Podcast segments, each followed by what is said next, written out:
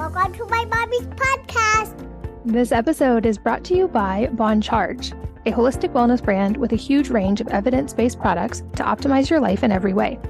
Founded on science and inspired by nature, their products adopt ancestral ways of living for our modern day world. From blue light glasses to red light therapy to EMF management and circadian friendly lighting, Bon Charge products help you naturally address the issues of modern day life effortlessly and with maximum impact. My favorite products that they have are their anti radiation and EMF protection products and their lighting solutions. I use their EMF blocking laptop mat when working on my computer to protect my body from EMFs, and their blanket is great for curling up and watching a movie or for use while traveling. I'm also a really big fan of their lighting. Junk lighting has been a problem for a long time, and I hadn't found a great solution until now. They have red light bulbs, which have zero blue and green light. They're designed and tested not to disrupt melatonin production, and they also have full spectrum bulbs that have settings for morning, afternoon, and evening. The daytime settings mimic the full spectrum light from the sun, and the evening setting mimics a campfire to help promote restful sleep. At my house, I love using their full spectrum bulbs in ceiling lighting, which is the angle we get light from the sun. And I use their red spectrum bulbs in lamps, as some evidence shows that red light is meant to be experienced from eye level or below in nature. Now I can just switch from overhead lighting to lamps at sunset and help my family feel calm and relaxed before bed. They're also very energy saving and low or no EMF. Check out all their products by going to boncharge.com slash wellnessmama and use the code wellnessmama to save 20%. That's B-O-N-C-H-A-R-G-E dot com slash wellnessmama and the coupon code wellnessmama to save 20%. This episode is sponsored by Wellnesse. That's wellness with an E on the end. It's the personal care company I co founded when I couldn't find products that I felt comfortable using on my family that worked as well as conventional alternatives.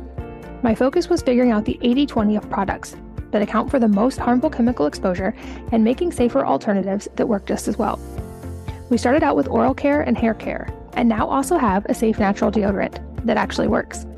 By changing out just these products in your routine, you can reduce your chemical exposure by as much as 80% and these products are safe for the whole family. Wellnesse has three types of remineralizing toothpaste original whitening mint, whitening charcoal, and natural strawberry for kids. These are all include hydroxyapatite, which is a naturally occurring mineral that is found in tooth enamel, so it works to naturally strengthen, remineralize, and whiten teeth. The deodorant has a neutral scent and is designed to work without causing irritation like many natural deodorants do. And the hair care is designed as hair food, focused on nourishing your hair and scalp for healthier hair the longer you use it. Check out all of our products at wellnesse.com. That's W E L L N E S S E.com. Hello, and welcome to the Wellness Mama podcast. I'm Katie from wellnessmama.com. And I absolutely loved recording this episode and I learned so much. I am back for round two with Morley Robbins. I will link to his first episode in the show notes, but he is the creator of something called the Root Cause Protocol. He's known as the Magnesium Man, and he's one of the world's foremost experts on magnesium's role in the body and the delicate dance it plays with iron, copper, and calcium.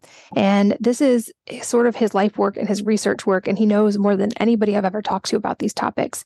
He founded the Magnesium Advocacy Group, and he remains the de facto leader of this, which has over 200,000 members. And he has a mainstream medical industry background and now is educating about a lot of these topics and his root cause protocol, which um, I've really been delving into and found extremely helpful. And in our next episode, which will be in a couple of months, I'm going to share my hair and blood test analysis so he can point out common things that show up in these and any issues that I have, even with trying to already live as healthy as possible.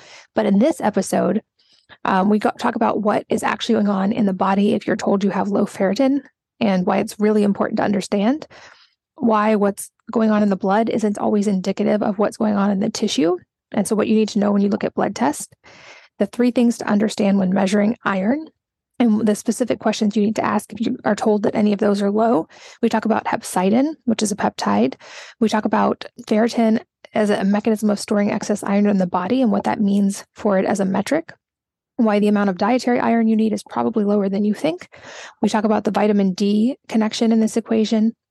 We talk about copper again, because this is what topic he's so knowledgeable about and we talk about the relationship of vitamin D and retinol.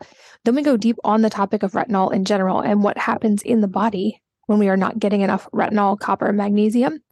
He also explains how the thyroid is connected to this and how often thyroid problems are simply a symptom of something going on in the body and can resolve if we fix that underlying thing going on. He talks about why it's a myth the thyroid doesn't run the body, it just responds to the body. We talk about what to know about aging and what's happening internally that's essentially rusting us from the inside out, and how copper, magnesium, and retinol are the big players in the real story of aging. We talk about hair testing and what it shows that blood tests don't. We talk about things that can mess up the way copper is used in the body and lead to a lot of these cascades of problems. And then there's some resources to learn more about the root cause protocol, including a free 50 page guide that you can access. And that will all be linked in the show notes at wellnessmama.fm. I love talking to Morley because he's able to explain extremely complex scientific topics in an easy to understand way, and more importantly, in a practical way that can relate to the results you may be getting on your labs and what to do about them. So, always a joy. I don't want to waste any more time. Let's jump straight in with Morley Robbins. Morley, welcome back. Katie, it's delightful to be here. Looking forward to our discussion. Well, I always love our conversations. I'm glad we're getting to have another one. And I feel like you were able to really dispel so much of common, uh, the understanding of common advice from doctors and really help a lot of women in our first episode. And I'm excited to build on that one today. For any of you who have not listened, I will link to the first episode in the show notes at wellnessmama.fm. I would really recommend that as a foundational episode. And in that one, we talked a lot about iron and what's happening in the body, some of the myths surrounding iron and when we're told we're anemic, what actually could be going on instead. And before we started recording, you mentioned there's also a piece of this connected to having low ferritin. And I think a lot of women do get told they're anemic or have low markers in some of these areas. So can we build on the iron episode and explain to us what's going on with low ferritin? Yeah, absolutely. So let's let's take a step back and just reinforce the fact that on a on a blood test, we're measuring what's showing up in the blood, what what markers are showing up in the blood, the minerals or whatever it happens to be. And we've always assumed that whatever's in the blood is perfectly representative of what's in the tissue. And that's just not true. And I think we did discuss the fact that Bruce Ames revealed in 2004 that iron in the in the tissue can be 10 times what shows up in the blood. And that's a paradigm busting piece of uh, research that I don't think many practitioners are aware of, and probably many of your followers aren't aware of it either. But again, we, we have to be mindful that the blood test is not perfectly representative of the tissue. There is a difference. The blood is extracellular, outside the cell. The tissue is intracellular, inside the inside the cell. Big, big difference. And when we when it comes to measuring iron, there's three containers that we need to be thinking about. The, the first container is a bucket. It's a big bolus of iron, and it's called hemoglobin. And the red blood cells carry hemoglobin that's carrying the oxygen. 70% of the iron in the body is tied up in that bucket of iron. And so, historically and clinically, when people talk about anemia, the most accurate understanding of that condition is that means there aren't enough red blood cells or there isn't enough hemoglobin in that bucket of iron to support the oxygenation of the tissue. I don't think a lot of people know that. They just hear that they're anemic, and but anemia specifically refers to hemoglobin and red blood cells. Second container for iron is a teacup. Teacups are smaller than buckets, right? And the teacup of iron is called ferritin, which is a storage protein found inside the cell. And what I learned recently, that there's a, a world renowned hematologist at NIH. Her name is Katherine Philpott, P H I L P O T T, MD, PhD she is she has tremendous understanding of what's going on in the body, particularly as it relates to iron. And in 2008, she wrote a very important article that essentially established the fact that ferritin, the storage protein that we're all familiar with, ferritin is storing excess iron. emphasis on the word excess. That's not how it's built. And there's all this concern and foment about, well, do you have enough storage iron? Well, here's the here's the, the distinction. First of all, it's a teacup. It's it's about 10% of the iron in the body is found in the ferritin protein. And we we won't have the opportunity to get into the absolute insanity of ferritin because it's it's a spectrum protein and it, it has very wild properties. But the point is, the folks that you, that follow you have been taught to focus on what's the ferritin in their serum, their serum ferritin. Again, they think that if it's showing up in the blood, that it's perfectly accurate for the tissue, and it's not. And it turns out that the uh, ferritin that's showing up in the blood, the, the serum ferritin, empty shotgun shells. The iron is not in that protein that's showing up in the blood. It's been discharged. And yeah, it gets really confusing. But we're doing my level best to make sure people really understand. We got this bucket, we got a teacup, but the teacup is not perfectly representative of what's going on in the tissue inside the cell. And then here's where it's really important. A lot of folks, particularly women, uh, are told that they are they have low ferritin, less than 20, and that they need to be taking iron supplements or worse yet, an iron infusion. I've ha- I have two clients, uh, both who were pregnant a week before delivery, were both told they had low ferritin, both received iron infusions, both almost died, and the babies almost died uh, because the doctors don't understand what low ferritin really means. And so when when the ferritin gets low, it's a safe bet that the recycling macrophages, and those are the Pac-Men that gobble up dying red blood cells and provide iron so that it can be made into new red blood cells. And we're doing that at a at a rate of two and a half million per second. We have to replace two and a half million red blood cells every second. It's an enormous requirement in the body. And, and it needs a supply of iron.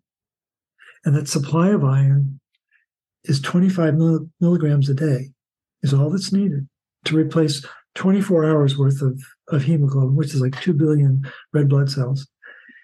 And 24 of those 25 milligrams of iron are coming from a recycling system. One milligram is coming from our diet. And what people have been trained to believe is that they need to be eating, you know, between 18 and 24 milligrams of iron every day. That's not true. You need one, one milligram, because the, the bolus of iron that's needed every day to replace this bucket of red blood cells is only 24 milligrams. Very small percentage. The average average um, adult has about four to five thousand milligrams of iron. So 25 milligrams is just a it's a real small amount. But here's where it gets confusing, and I apologize for going into all this, but I think it's important for people to know there's more to the story.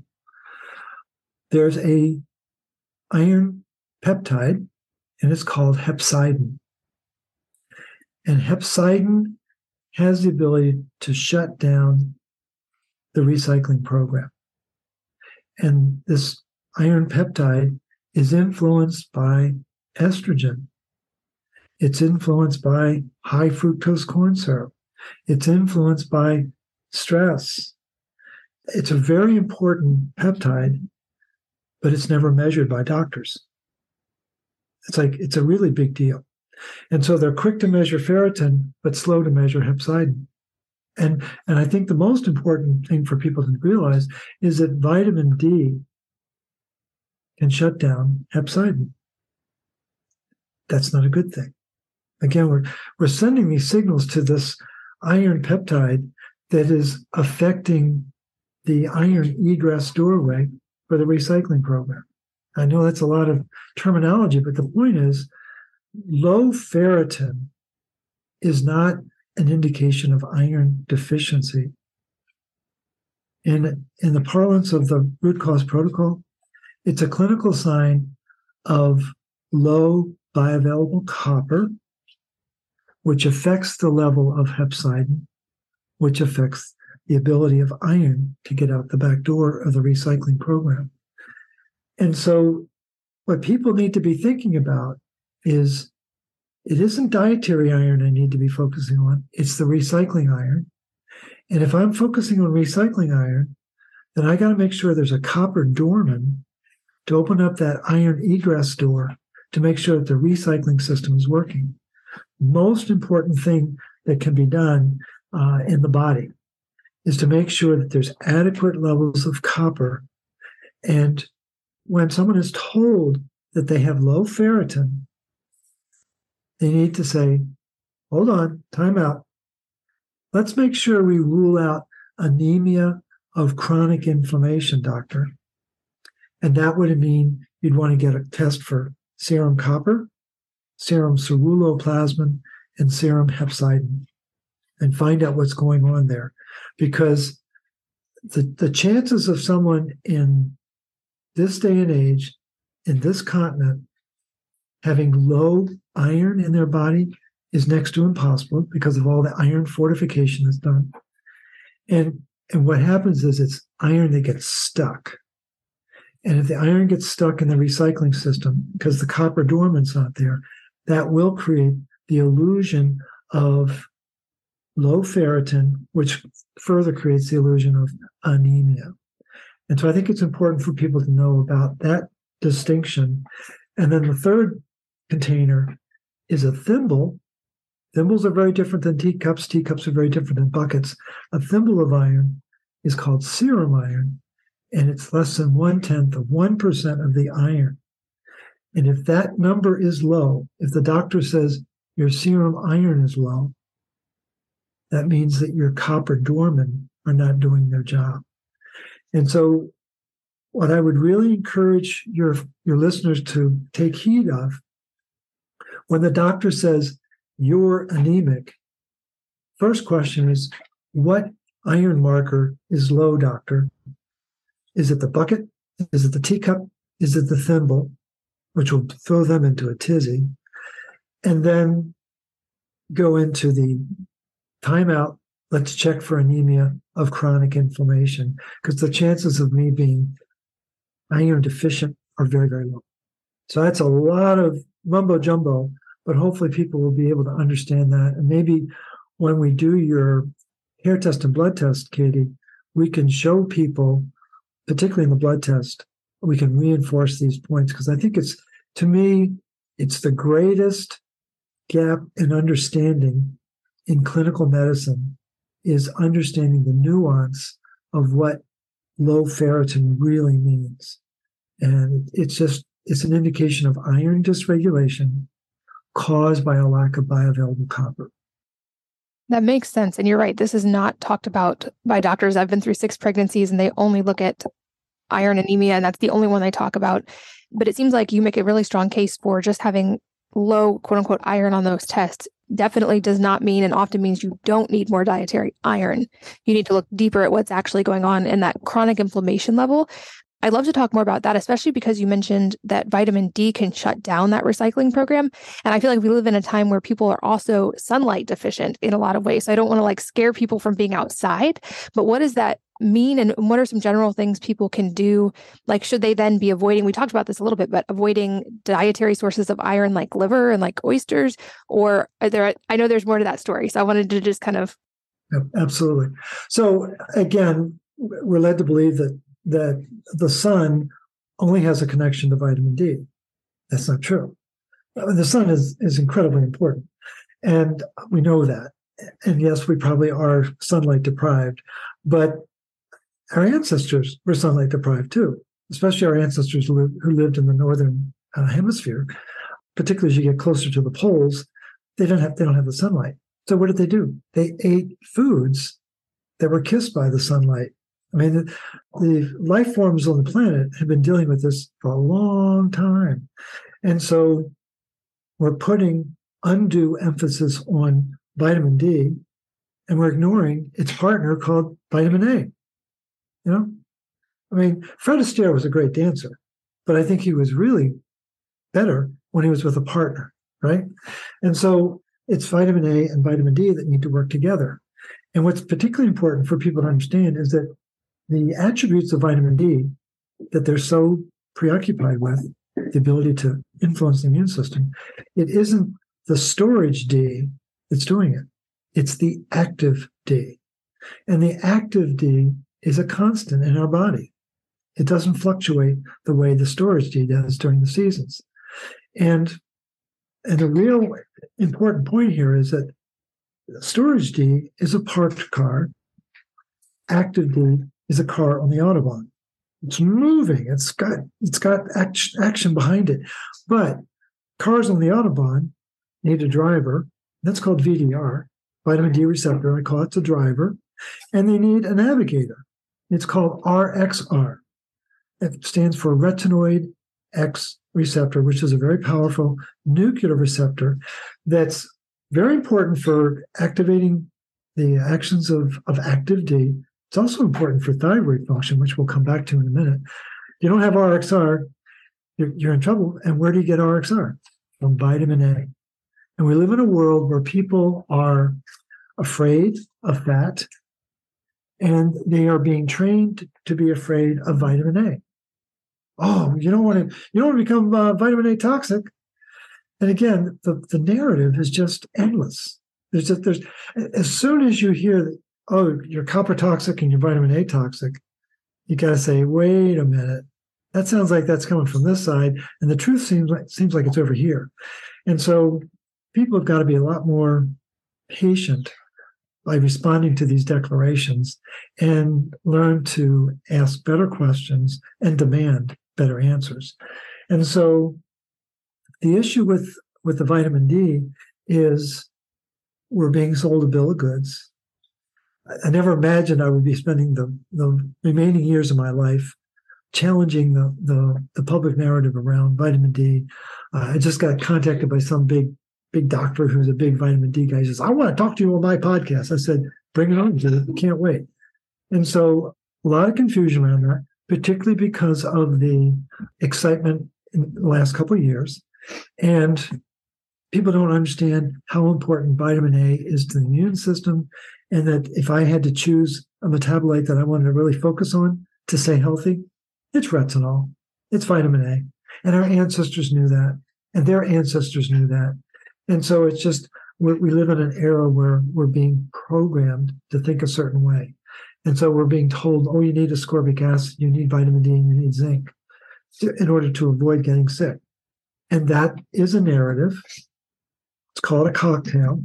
And it's the perfect way to shut down the bioavailability of copper.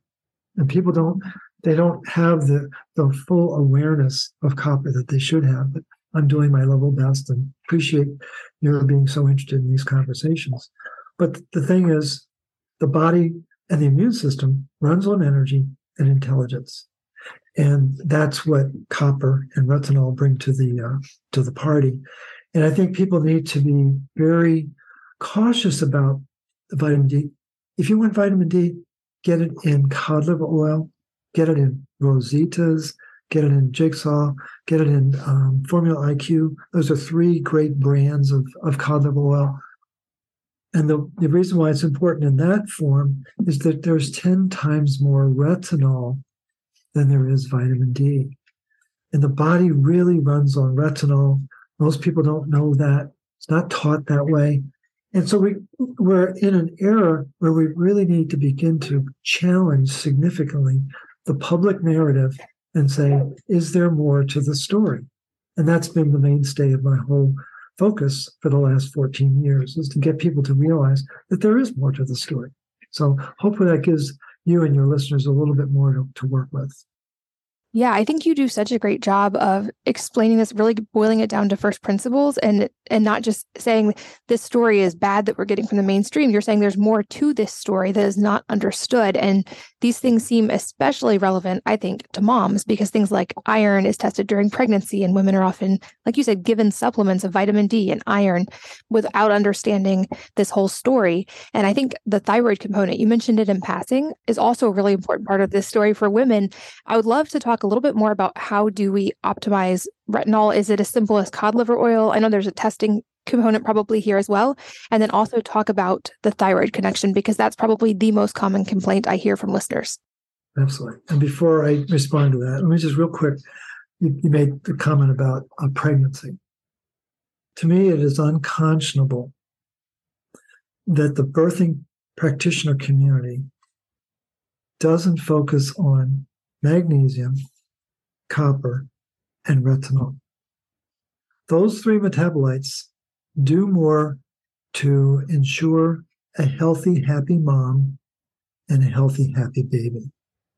And this contemporary narrative that we need to focus on vitamin D and iron is completely demonic. And I can't say it any more succinctly. People need to really question what's going on when there's no there's no testing of magnesium status, copper status, ceruloplasmin, which is the copper protein, nor retinol status in the mom throughout the pregnancy.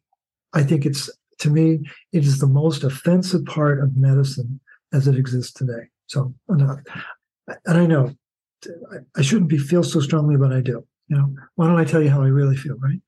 So uh, let's let's come back to um, the thyroid. Again, we live in the modern era, so-called modern era, where we're taught that the thyroid runs the body, right? I mean, you know that, right? That this little butterfly here runs the whole body. You know that, right? And if you believe that, I've got a used BMW and a bridge I'd love to sell you. The thyroid is responding to the body's mineral status. That's really what it's doing and it's going to get into course correction, but it doesn't run the body. And I'm sure the listeners will be shocked to find out that it's actually copper status that runs the, the thyroid. And there's amazing research by Jens Mittag, M I T T A G, out of Germany. 2012 was a really particularly important study that he did on um, copper status and thyroid function. And the thing is, in, in Europe, they have endocrinologists. In North America, we have endocriminologists. Very different, very similar training, but they have a very different series of outcomes. But the thing is, the the biggest confusion around thyroid function is not understanding the RXR enabling the thyroid receptor to work.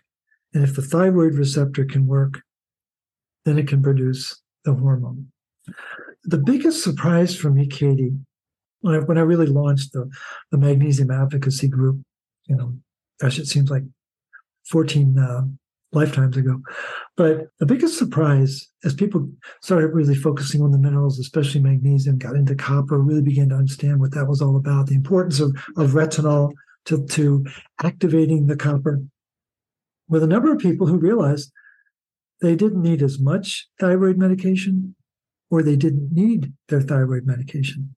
And that really, I mean, I, I, never in my wildest imagination thought that I would be getting into those types of issues. I, I was just trying to help people deal with their stress.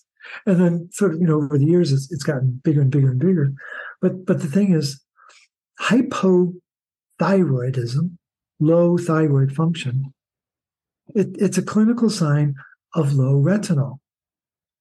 And with, if the retinol is low, the RXR is going to be low.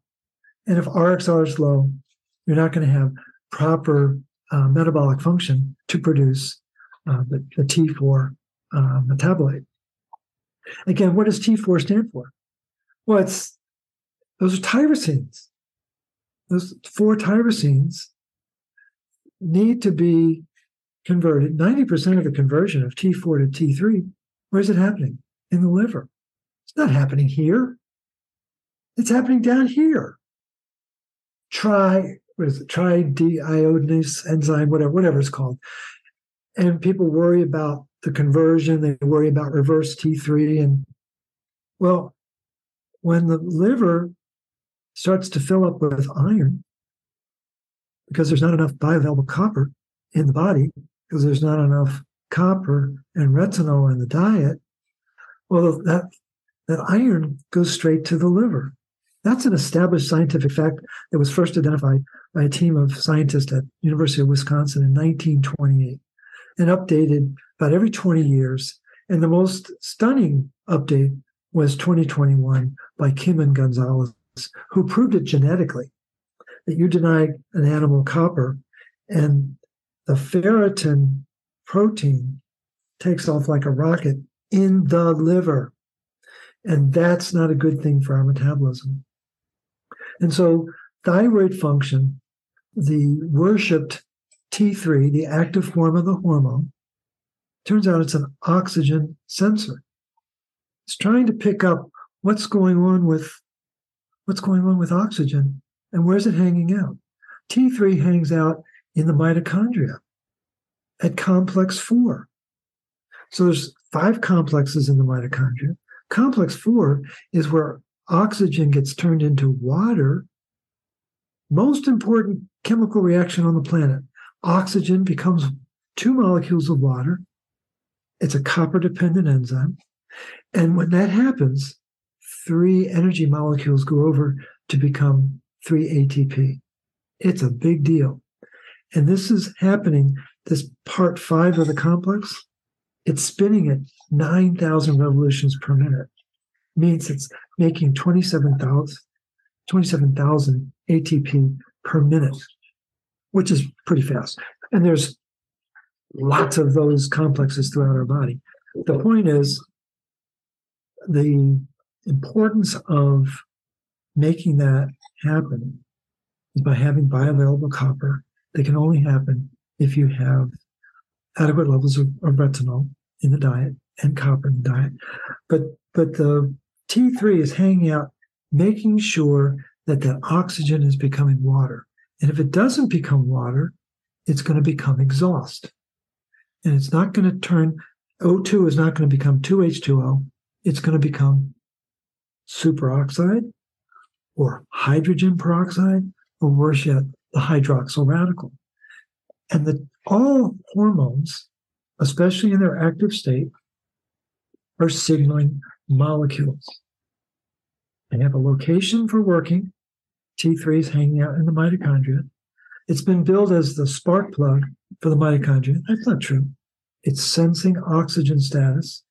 And if the oxygen's not burning right, it sends a signal back to our liver and it says, hey, we need more of that ceruloplasmin thingy, the protein that, that works with copper. And what is ceruloplasmin doing? It does many different things in the body, but one of the most important is it's the supply line for copper to reinforce the need for more copper in the mitochondria. We have 40 quadrillion mitochondria in our body. That's 15 zeros. It's a it's a big number. We have 100 trillion. I have 100 trillion cells in our body. So what does that mean? It means we have 500 mitochondria per cell. That's not how it's billed in our high school biology text. It might have had one or two. But the thing is, lots and lots of mitochondria, lots and lots of, of oxygen that needs to be converted. And the T3 is monitoring that. And each of those mitochondria need to have 50,000 atoms of copper inside them. And that's the, the pioneering work of Paul Cobine at Auburn University in 2004 and 2006. Absolute genius when it comes to understanding true copper status in the body. And so, how could copper be toxic if our each of our mitochondria need 50,000 atoms of copper? That's the part that the average practitioner doesn't doesn't understand, and their patients have no uh, understanding of it either.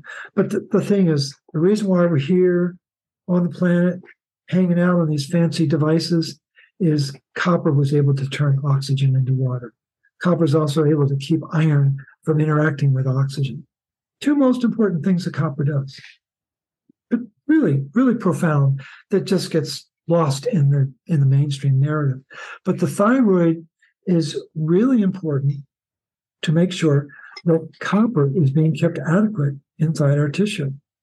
And and that it, it's a fascinating field of medicine, as you as you probably know, and I'm sure there are many people who have complaints about it.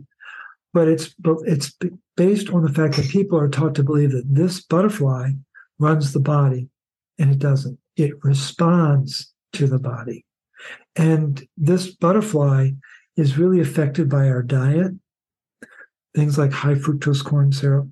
Uh, if we don't have enough protein in our diet, if we don't have enough real vitamin C as opposed to ascorbic acid, I think we spent a fair amount of time on that in the first conversation. And so, what's in real vitamin C? An enzyme called tyrosinase. Well, tyrosinase, what's its substrate? What's what's it like to work with? Tyrosine. Oh, you think that tyrosinase might be really important for the thyroid function? Yeah, me too. And so that's where a lot of the confusion is, is not understanding what the, the true metabolites are. And everyone says, oh, yeah, I, have got to have, I've got to have selenium, right? We know that, especially for this enzyme down here to, to cleave off a tyrosine. Well, that seleno enzyme doesn't work without copper. So is it really a selenium enzyme? Selenium's there, but copper is the catalytic agent. So again, there's a lot of misunderstanding and, and, misinformation from my standpoint as it relates to the body. And, and my proof positive isn't just the research, it's the thousands of members of the magnesium advocacy group and the RCP community that I don't need my thyroid meds the way I used to. In fact, I don't even need my thyroid meds now because I've got so much energy. So I think people need to get outside the um, mainstream narrative and begin to adopt a more natural um, diet, a more ancestral diet, and a more foundational belief in their body's ability to heal itself. This is why I love talking to you because you're able to break this down to understandable building blocks, even though we're talking about such complex things. And I wish I could just let you be my kids' homeschool science teacher on all this. But on a personal level, I think back to when my thyroid got better and I didn't need medication anymore. I had increased my dietary consumption of protein, food based vitamin C, retinol, magnesium and my numbers all corrected. And also when you mentioned the the oxides part, like hydrogen peroxide and those things happening, it makes me wonder is this the real story of aging as well magnesium copper and retinol? And is this connected do you think to this drastic increase in like non-alcoholic fatty liver that we're seeing for instance? I know i see headlines about this. Ladies and gentlemen i didn't know she was going to talk about this but but i just happen to have a picture here. I, I hope you can actually see it. In the center is iron and you can see all the different conditions that a buildup of iron is causing around the body. And this is from a, a study, Zeidan, Z E I D A N, et al., 2021, Iron Homeostasis in Organismal Aging. You want to understand aging? Learn iron homeostasis. Every facet of aging, Katie, is caused by iron accumulation in the tissue. 100% of it. You know, I, what I get a kick out of is, is, is really high, highbrow articles on aging research, and they blow past iron. it's, just, it's like, oh my God. And so uh, the field of aging was, I think, really established by a former engineer. His name was Denham Harman. And in 1956, he wrote an article. He, he, had a PhD in engineering, and then he decided to go to medical school. Well, he didn't go to medical school, he went to Stanford. It's like, oh my gosh, guy must have been brilliant. But in 1956, when he was just a few years out of out of medical school, he writes an article, "The Free Radical Theory of Aging." It was it was a blockbuster article. It really it it turned medicine on its ear because no one was thinking about free radicals being the problem. And how do you create a free radical? And that's referring to oxygen free radicals and and I always like to tease people, well, they're free, so take as many as you want. No, you don't. You don't want free radicals. They're very reactive, and and how do they get reactive? Oxygen mixes with iron because there's not enough bioavailable copper, and when oxygen and iron come together, boom, you get exhaust. You get free radicals, or they're also called reactive oxygen species. And Denham Harman, brilliant guy, in 2006, when he was 90 years old, he updates his research after 50 years. And it, it's now the most accepted theory of aging is the free radical theory of aging. And it's it, there's two things you gotta gotta focus on. You gotta make sure your iron doesn't get dysregulated and make sure you've got bioavailable copper to keep oxygen and iron from playing with each other. And it's just, it's so basic to our physiology. And the tragedy is this isn't, it's not taught this way in doctor school. I, I really think it needs to be to simplify it, not, not only just that the doctors understand it, so that their patients understand it.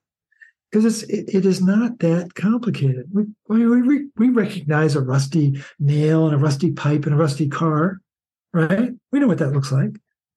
And the rust on the nail and the pipe in the car are not different forms of rust. Rust is rust. Well, guess what's happening inside our body? It's rusting. And, and, and the, the beauty of this diagram is the rusting is happening in the lungs and the thyroid and the muscles, in the bones, liver. It, it, it's agnostic. And when we're under stress, know anybody under stress, Katie? So when we're under stress, we lose minerals, especially magnesium and copper. And when we lose those, that sets the stage for what's called oxidative stress. And what's oxidative stress? It's another way of saying free radicals. And, and we've we've all had experience driving cars, or at least riding in cars. And every car produces energy, but it also produces exhaust, right? Can't you can't go forward without some, some price to pay for it. Our body works the exact same way. There's always a balance between energy production and exhaust production, and that's called metabolic homeostasis. Now, the part that's amazing is that copper, bioavailable copper, critical for making the energy, critical for clearing the exhaust wow, this really intricate system is dependent on one mineral, one metal. But what happens is, as that metal falls, if it's not sufficient in your diet, if it's getting burned up because of stress, energy production goes down and exhaust production goes up. When it looks like this, it's called balance, homeostasis. When it looks like this, it's called oxidative stress. And the oxidative stress changes gene function, changes metabolic function, and then there's suddenly a flurry of symptoms that follow. That is the aging process. Well, and the beautiful part I feel like of understanding this is even just understanding at a high level, like when these things are out of balance, our body is oversimplified, but essentially rusting on the inside. But understanding these building blocks lets us sort of reverse that process. And it seems like your root cause protocol work shows that getting the body back in homeostasis really does help reverse a lot of these things that, that people struggle with. And I feel like you explain it so well because many women perhaps have heard of retinol, but only in this anti aging skincare context. But it turns out the internal probably is equally or more important for anti aging from the inside out. A, a great resource for people to turn to. A famous copper expert named Loren, L O R E N, Pickart, P I C K A R T, uh, genius in the 70s discovered a, a copper peptide, GHK copper. And he originally wanted to develop a supplement. And the FDA said, no, you can't do that. So he came back and he said, how about if I make it in a form of a cream? And they went, that's great. Good idea. Thinking that it wouldn't work.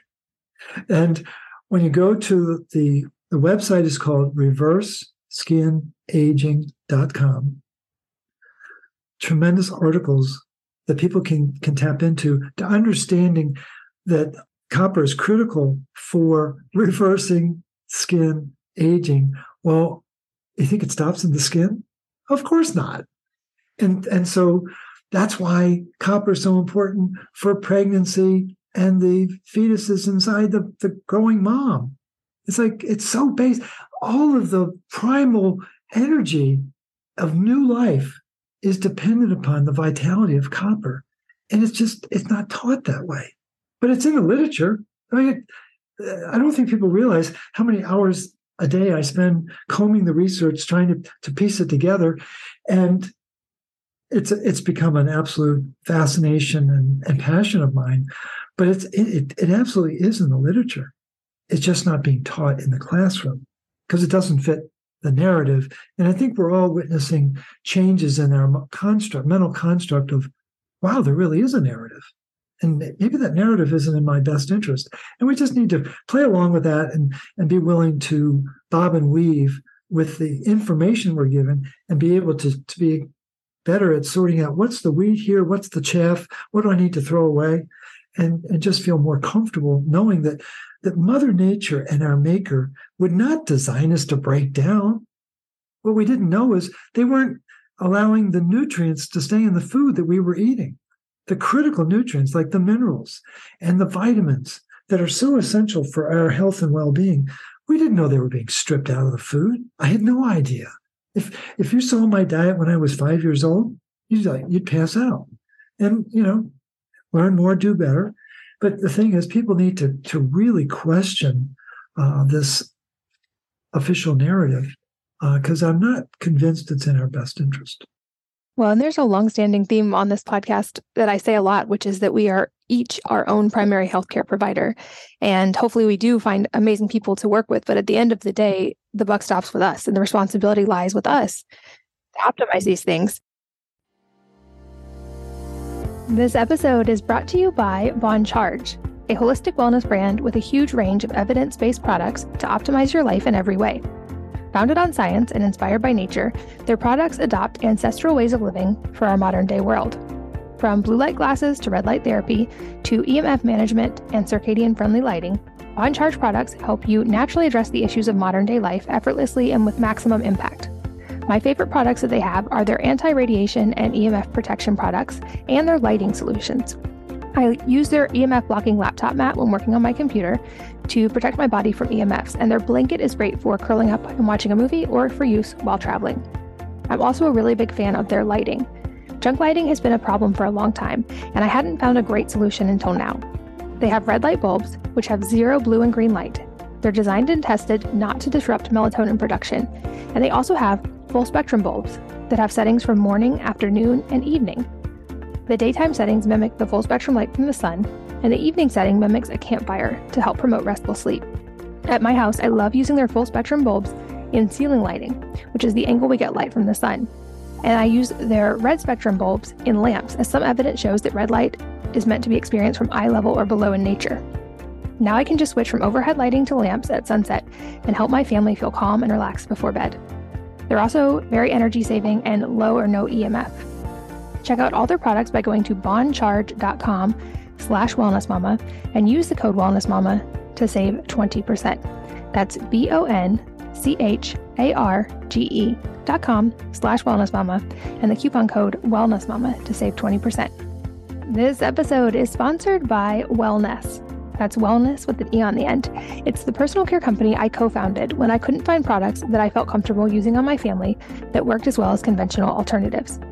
My focus was figuring out the 80 20 of products that account for the most harmful chemical exposure and making safer alternatives that work just as well.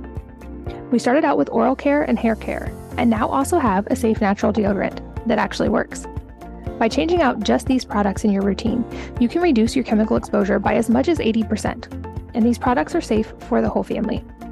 Wellnesse has three types of remineralizing toothpaste original whitening mint, whitening charcoal, and natural strawberry for kids.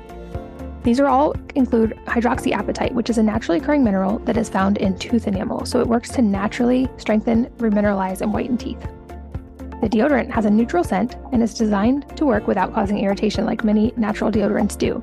And the hair care is designed as hair food, focused on nourishing your hair and scalp for healthier hair the longer you use it. Check out all of our products at wellnesse.com. That's W E L L N E S S E.com.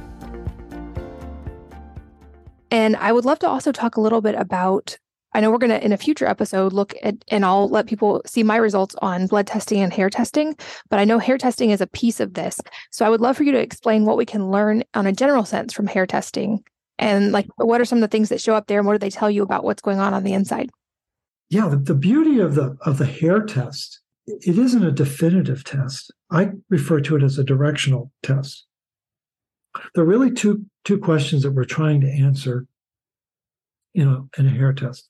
And this was taught to me by my mentor, Rick Malter, who uh, great guy, uh, and uh, I think he's he's mastered the the uh, interpretation of the hair test. But the thing is, what the hair test is telling us answers to two questions: Is this client under stress? Yes or no? And second question: Are they able to mobilize energy in the face of that stress? There are a lot of practitioners out there that love to get into all these different ratios and is it a is it a hill pattern and a bowl pattern and it's like I don't I don't play into all that. I'm really what I'm most interested in saying there's 12 minerals that'll show up uh, in the in the hair test, standard hair test. There's eight heavy metals, and then I think there's it's like 10 to 12 other elements what I've found over the years, Katie, is that when you focus on the first nine bars of the hair test, the, the first four are the electrolytes, so calcium, magnesium, sodium, and uh, potassium. Those electrolytes tell us a lot about what the, the uh, oxidation pattern is, which we'll come back to in a minute. It's very, very important to have a sense of whether someone is a fast oxidizer or a slow oxidizer. It's not good or bad, not right or wrong. It's just different. It's like I'm left-handed. I don't know whether you are, but you know, 20% of society uses their left hand. And even though it shows up on my right side in the image that I'm looking at, I'm left-handed. but the thing is, the electrolyte pattern is very revealing. Then there's another, the bar next to that is called phosphorus.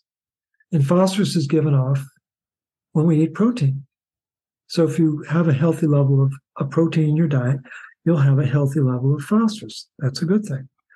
Most of the people I work with have decent and healthy phosphorus. Occasionally, it'll be below the ideal or above the ideal. Below the ideal means they're not eating enough protein.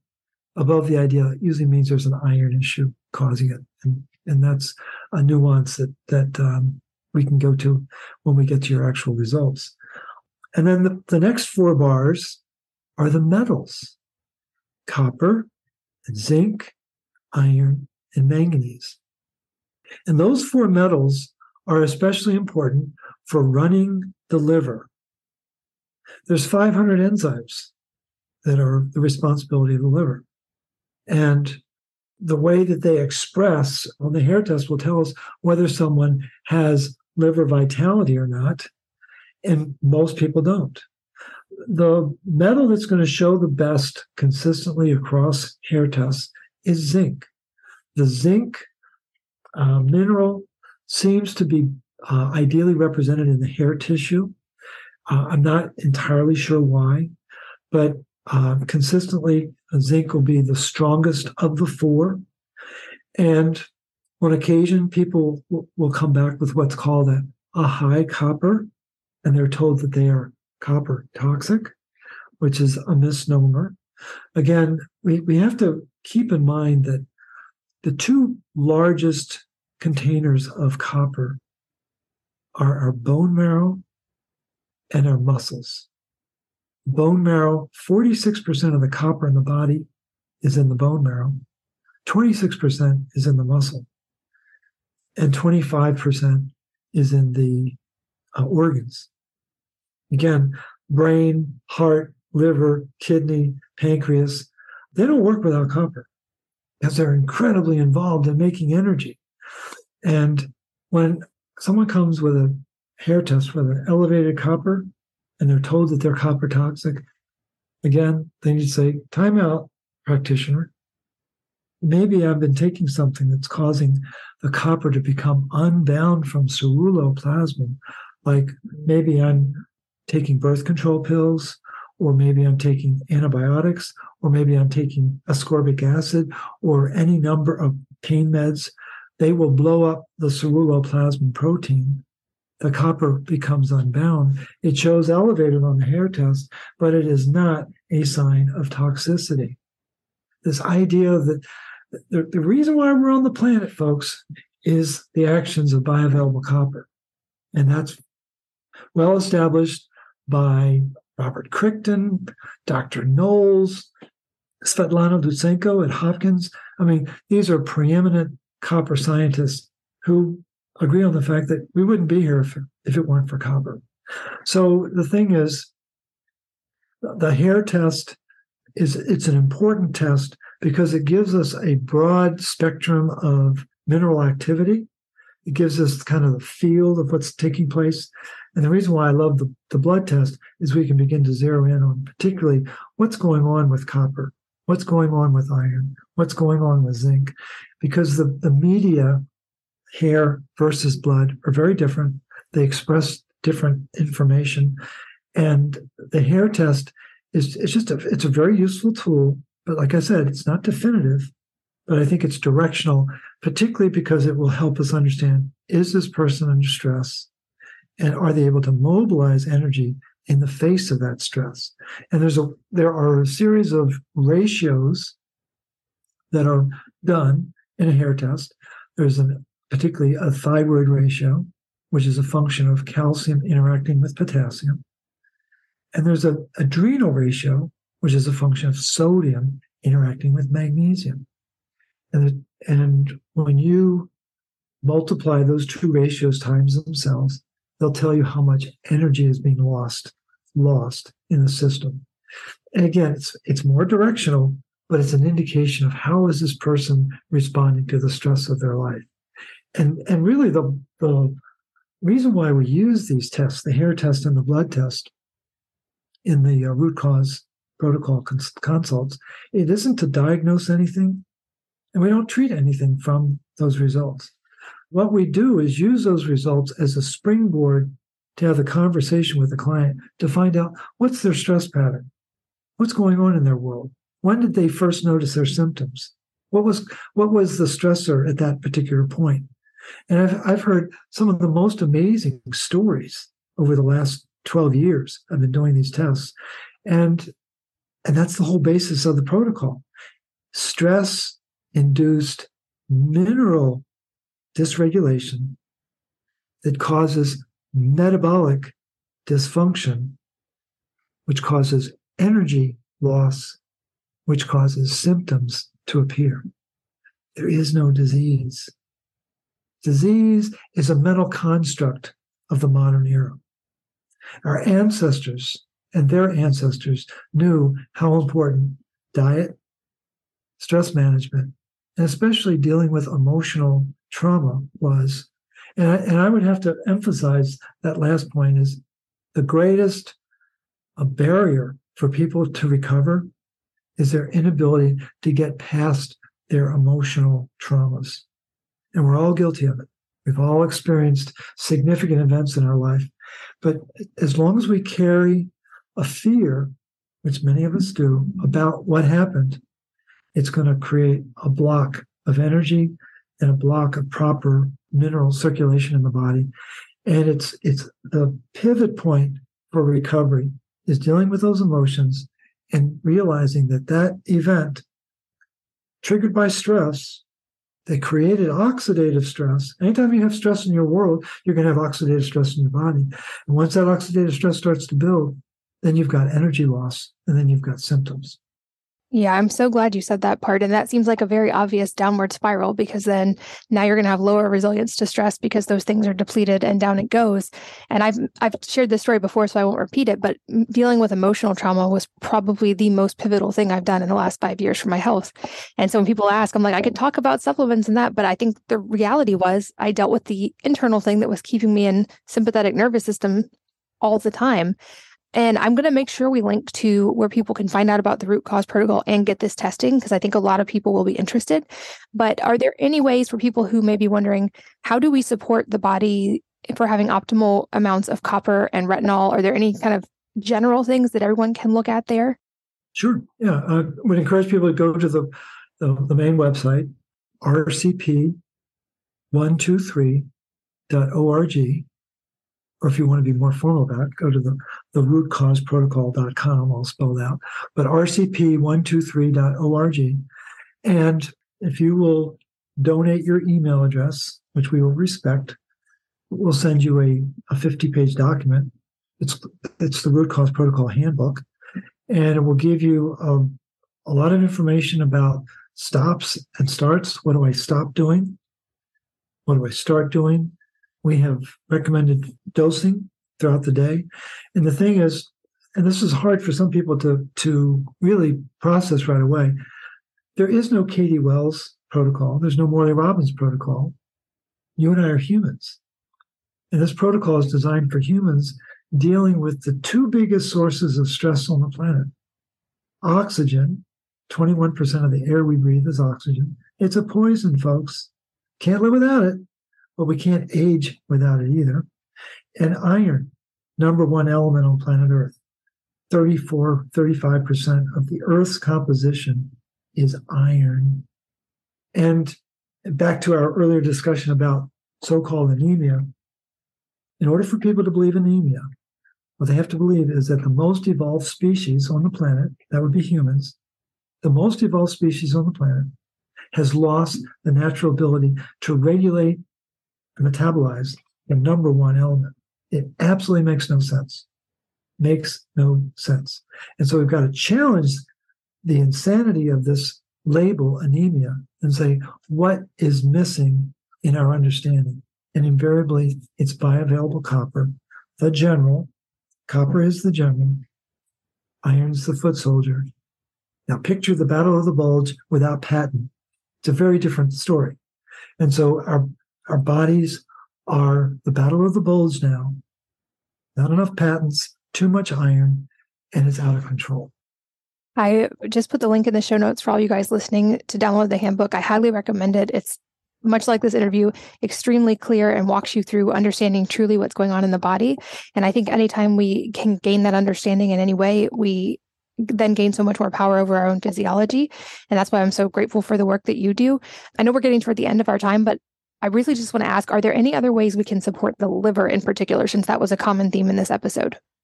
Yeah. Um, probably the, the most gentle thing you can do with, well, let's deal with the emotions. Most important thing. Where is anger stored? In the liver. You know, so if you're if you're upset about life, that's a good place to start. Um, but deal with the emotional uh, dynamic. I'm a huge fan of castor oil packs. And there's a, a, website called Queen of Thrones. A lot of people are very excited about it. It's a, it's a more user friendly uh, way to do uh, castor oil application. But um, our ancestors used it for hundreds of years. And the castor oil has a, metabolite in it called quercetin. Quercetin, some people may be familiar with it over the last couple of years, but it's a uh, an iron chelator and it's also it activates metabolic pathway called AMPK, which is the most misunderstood pathway on the planet, but it's what keeps us going. And um, quercetins are very it's very richly found in the, um, the the castor oil, and so those would be two strong recommendations. I am not a firm believer in liver detoxes because you need to have energy to do a detox and most people don't have enough energy to get through the day. So don't throw a bunch of stuff in your system expecting a miracle, because if you don't have the ability to make energy because you don't have enough magnesium and bioavailable copper, then it's going to backfire. So uh, invariably, people are trying to force something um, when in fact, Mother Nature really knows how to revitalize the body it just needs the right nutrients, which are spelled out in the in the protocol. Awesome. Well, while I could talk to you all day, I think we'll wrap up there for this episode. And with the caveat that we'll do another episode that goes deep on my own blood test results, and I'll let people know fully what's going on with my body as an example so we can talk through some of these finer points of what you look at. But in the meantime, if you found this episode as fascinating as I did, I, the links are in the show notes at wellnessmama.fm to learn more about the root cause protocol. And I know you have resources there for people to actually connect with practitioners and work through their own results. Is that right? Absolutely right. And I encourage the, the listeners, if you have questions, I, I, don't know what your funnel is for on that side, but if people have questions, I would encourage them to, to pose them to your community and we can work our way through some of those questions because it, it these are very countercultural ideas that we're talking about. And you're very comfortable with them because you've been at this for years and years and years. And you've had breakthrough recovery, and that's beautiful. But not everyone following you is, is, is where we are. And I appreciate the fact that we can have a, a really um, lucid conversation. I, I don't want to pe- leave people in the dust. So if people do have questions, I'm encouraging them to ask them. I've never met a question I didn't enjoy. So I just want to make sure people know that we'll have that opportunity going forward as well. Amazing. Well, I will put the links, like I said, to all of your work so that people can find it. And if you guys want to leave questions in this post at wellnessmama.fm, we can answer those in the next episode as well. And I know you have a host of resources. So I will make sure all of that is compiled in the show notes. You guys can check that out, especially if you're on the go while you're listening. But Morley, until we get to round three, thank you so much for your time today. I always love these conversations and I always learn so much. Well, thank you for the opportunity and enjoy the slide into the holidays. And uh, we'll, we'll pick it up probably in the new year. Amazing. And thanks as always to all of you for listening and sharing your most valuable resources, your time, your energy, and your attention with us today. We're both so grateful that you did. And I hope that you will join me again on the next episode of the Wellness Mama podcast. If you're enjoying these interviews, would you please take two minutes to leave a rating or review on iTunes for me? Doing this helps more people to find the podcast, which means even more moms and families can benefit from the information. I really appreciate your time, and thanks as always for listening.